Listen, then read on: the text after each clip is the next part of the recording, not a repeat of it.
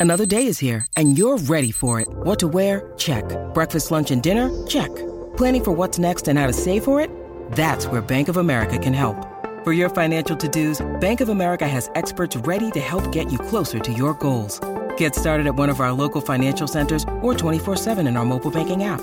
Find a location near you at bankofamerica.com slash talk to us. What would you like the power to do? Mobile banking requires downloading the app and is only available for select devices. Message and data rates may apply. Bank of America and a member FDIC. When you need mealtime inspiration, it's worth shopping Kroger, where you'll find over 30,000 mouthwatering choices that excite your inner foodie. And no matter what tasty choice you make, you'll enjoy our everyday low prices, plus extra ways to save, like digital coupons worth over $600 each week. You can also save up to $1 off per gallon at the pump with fuel points. More savings and more inspiring flavors make shopping Kroger worth it every time. Kroger, fresh for everyone. Fuel restrictions apply.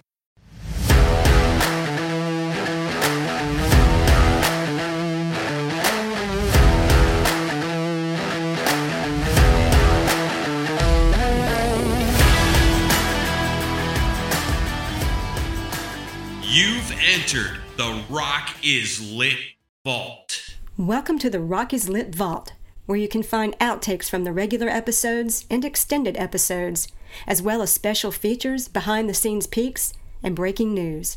Join me, Christy Alexander Hallberg, for each enthralling episode, then migrate to the vault for Rock is Lit Deep Cuts. Thanks for tuning in to this bonus interview with Pleasant Gehman, which was originally recorded for the episode featuring Janet Fitch's novel Paint It Black. In the following outtake from that episode, Pleasant talks about her interactions with some of the hottest punk bands in LA in the early 1980s, including the Germs, the Cramps, the Weirdos, X, and Black Flag, and how the scene began to deteriorate in the early 80s.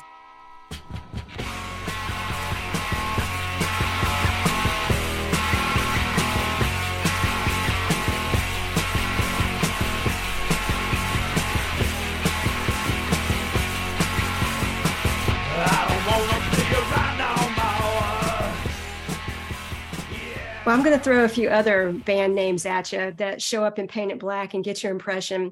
The Cramps, X, The Weirdos, Black Flag.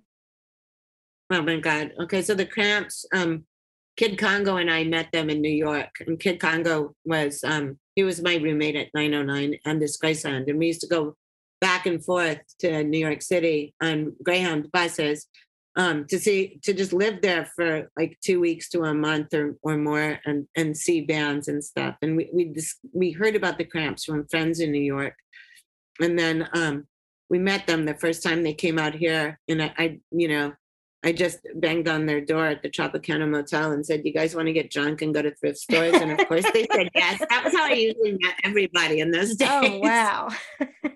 yeah. And then and, and then i you know want to do an interview for my fanzine lobotomy. So i've seen the cramps and blondie probably more than uh, uh, the cramps blondie and the ramones and x more than probably any band i've ever mm. seen. X x i saw their very first show nice. which was in a, in a big house and in, in um, a living room on sixth street. The weirdos the first time i saw them was when um everyone from the punk scene was went to Bomp Records because The Damned, who was the very first punk band um, from England to come to mm-hmm. America, um, were were playing at the Starwood for two nights, and so we all wanted to go to to the in store. So the whole entire LA punk scene went there. And um, the weirdos walked in, and I was floored by the way they looked. They were wearing like women's raincoats with like crazy '60s belts and chains, and just yeah, like seriously, like paper cups and shit, like safety pin to their outfits. I mean, oh gosh, they looked incredible. And I was like, who are you? And they, they said they were the weirdos. And they're like, we're playing tonight at this place called the Orpheum Theater. And um, they were playing with the nerves that, you know, Peter Peter Case was in. And then the opening band was the Zeros mm-hmm. from San Diego. And I said, you want to have another band on the bill? Um, you know, because I was hanging out with the germs. And they said, sure, because that was the way shit went down in those days. Yeah. Uh, so we went to prepare for the gig. Like we were in um, Chris Ashford's car, like the, the who put out the Germs record, and um, we went to my mom's house, and Chris was like like 21 or or maybe 22. He was old enough to buy booze, so we got wasted on cold duck and um, I think there was some quaaludes involved. And by the time we got there, we were so messed up. And the germs could hardly, I mean, they couldn't hardly play anyway. They hadn't even been rehearsing for that Yeah. long. Like, I mean, maybe days as opposed to weeks. So they sounded like total garbage. Um, um, Darby, who was Bobby Pyn at that point, pulled out a giant jar of Skippy peanut butter in homage to Iggy Pop, and that started going all over the stage. I mean, they got shut down immediately because it just it didn't even sound like industrial rock. It just sounded like a wall of noise, and this was like in a tiny black box theater. so um, that was their first gig, uh, you Yeah. know, and then they they kept, they kept um playing, and you know, Darby went to the hospital a few few times for like falling off balconies or like getting full of black on stage. I mean, um, who else did you mention? X? No, the weirdos. I, I think I Yeah. mentioned Black Flag. everyone. Black Flag. Um, Belinda and I used to work for a booking agency called Hollywood International Talent, Mhm. which was above um, this lingerie store called Playmates of Hollywood. And um, it was Marshall Berle, who was the nephew of Milton Berle. Oh my goodness. It was it was his um it was his talent agency, and we met him at the whiskey, and we'd answer his phones.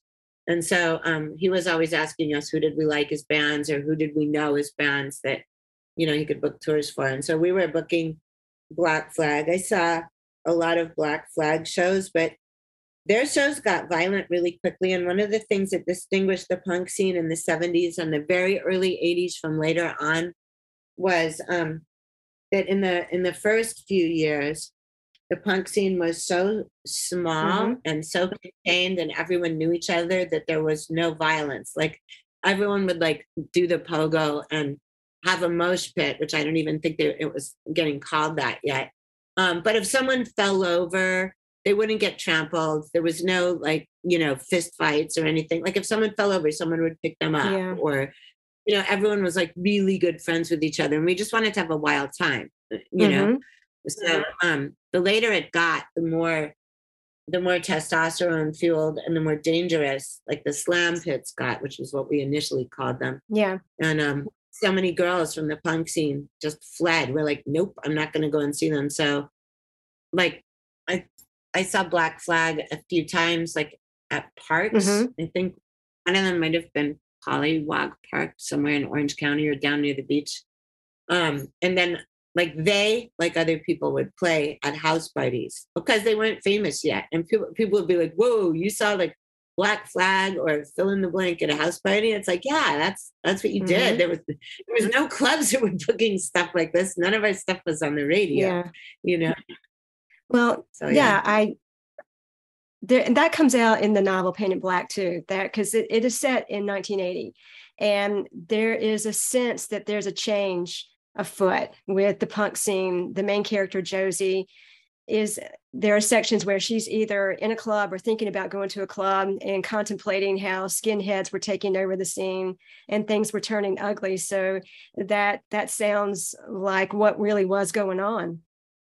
that's exactly what was going on and and i mean for us for for the you know for the original hollywood and la punks that really ruined it i mean i'm sure it ruined it for people in other places too but then there was you know when the, as there started to be like more venues and more bands that would in in just a few years be called quote quote alternative Mhm.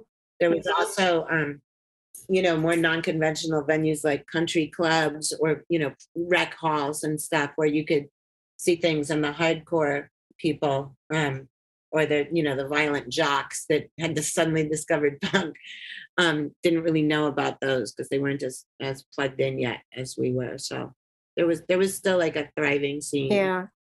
Well, I watched the documentary The Decline of Western Civilization recently, and that was filmed, I think, in 79 and 80 and came out in 81. And it was about that period of the LA punk scene. And I picked up on a little bit of racism in there and a lot of homophobia, especially there's this one section of the movie, the documentary, where Fear's lead singer Lee Ving is on stage just ranting about gay people using all these slurs. It's really disturbing. And and I was picking up on some sexism and some anti-Semitism. They, there were some audience members wearing swastikas, and it, it, kind of it seemed to me like it was this toxic white masculinity that was taking over the whole punk scene at that point. That's pre- that's pretty much true because the early scene in LA what wasn't wasn't like that. Yeah. You know, from like seventy six to like around eighty. You know, mm-hmm. it was 76 was kind of like glitter rock morphing into punk rock okay. you know but but um like women were women were all over it um uh, people of color were all over it lots of people were gay you know or queer and it was fine mm-hmm. you know it was it was the the people from a lot of the suburbs and they were it was frankly like really what you're eh, what you're saying is exactly true there would be like a lot of homophobia mm-hmm. and racism and stuff like that and that's not what the original scene was like at all the original scene was like it was like like Haight Ashbury on steroids different music or or it, you know it might have been like it was kind of like a commune, except there was no gardens, only a lot of beer bottles. you know, yeah. it was it was really like now you would say it was inclusive. Uh-huh. You know, word, but we never would have used that word because we didn't need to. You know what I mean? It was like if you like the kind of music we did, or if you showed up and you were a complete stranger and you had on like like a jacket with a bunch of badges or some weird hair, would be like, hey, brother or sister. Mm. You know, it was really we were happy to mm-hmm. see each other because like i said since there was you know since there was no internet and social media i still can't fucking figure out how we all came together when i think of because i never wrote about that part yeah in my diaries which i kept because it was just normal to just go out but i don't know how we all got the the radar to be at the same places because there was no advertisements if mm-hmm. you if you got a flyer then you'd have to call people or tell people. And I don't know how anyone found out about parties, mm-hmm. like if there had been someone broadcasting it mouth to mouth at a gig the night before. Uh, you know, mm-hmm. it was such a different time that it blows my mind. Well, are any of these clubs still open, like the Hong Kong Cafe, for example? No, um, the Hong, I can't, I'm not sure if the Hong Kong Cafe is still open, and that's more like from the pandemic. I mean, was yeah. a restaurant, and it still had been a restaurant a few years ago and the, the upstairs where where the banquet room was was where they had the band so i don't i kind of really doubt that they're having bands there mm. but i mm. might be wrong so i can't say for sure mm. um obviously the roxy and the whiskey are still there the yeah. basement where the masque was is now under um rupaul's world of wonder Really? all the original graffiti is preserved there, but they're really picky about letting people in there, which sucks. Um, yeah. Um, hi, RuPaul. you, you, should tell your staff that you're sitting on some historic gold mine. Thanks so much for being on the show, Pleasant. This has been a hoot. I really appreciate it. Thank you so much. Find out more about Pleasant Gehman at her website, pleasantgehman.com. You can buy her new memoir, Rock and Roll Witch, there too, or wherever you buy books. Check out her very cool podcast, The Devil's Music, on the Pantheon Network. And don't forget to pick up a copy of Janet Fitch's novel, Paint It Black, at your local indie bookstore or find it online.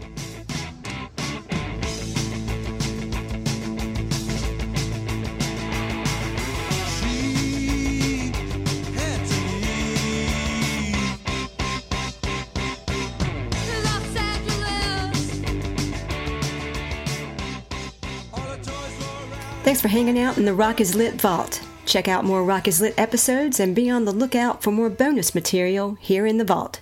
Until next time, keep rocking and reading and getting lit. Rock is lit.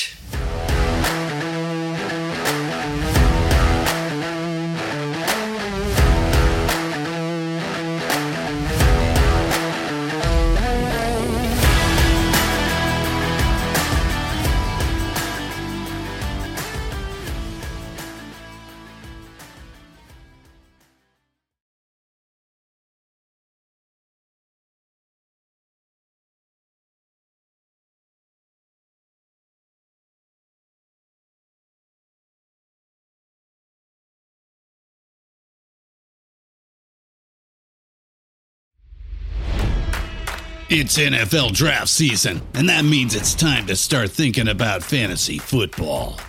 FantasyPoints.com features industry leading experts and prognosticators using proprietary hand charted data to help you score more fantasy points. FantasyPoints.com is the place to go for whatever kind of fantasy football you play. Whether you play fantasy football, daily fantasy sports, or do a little bit of everything, Fantasy Points has the meticulously researched content to guide you to victory. And why wait for the fall? Fantasy Points also covers the new spring football league, the UFL. Join the guru, John Hansen, Scott Barrett, Joe Dolan, and other massive names in the fantasy football universe with an exclusive offer. Use code Pantheon for 15% off any fantasy points package, including the all in package, with access to every article, tool, and data nugget that Fantasy Points has to offer. That's fantasypoints.com and code Pantheon for 15% off at Fantasy Points. Fantasypoints.com. Code Pantheon. Score more fantasy points.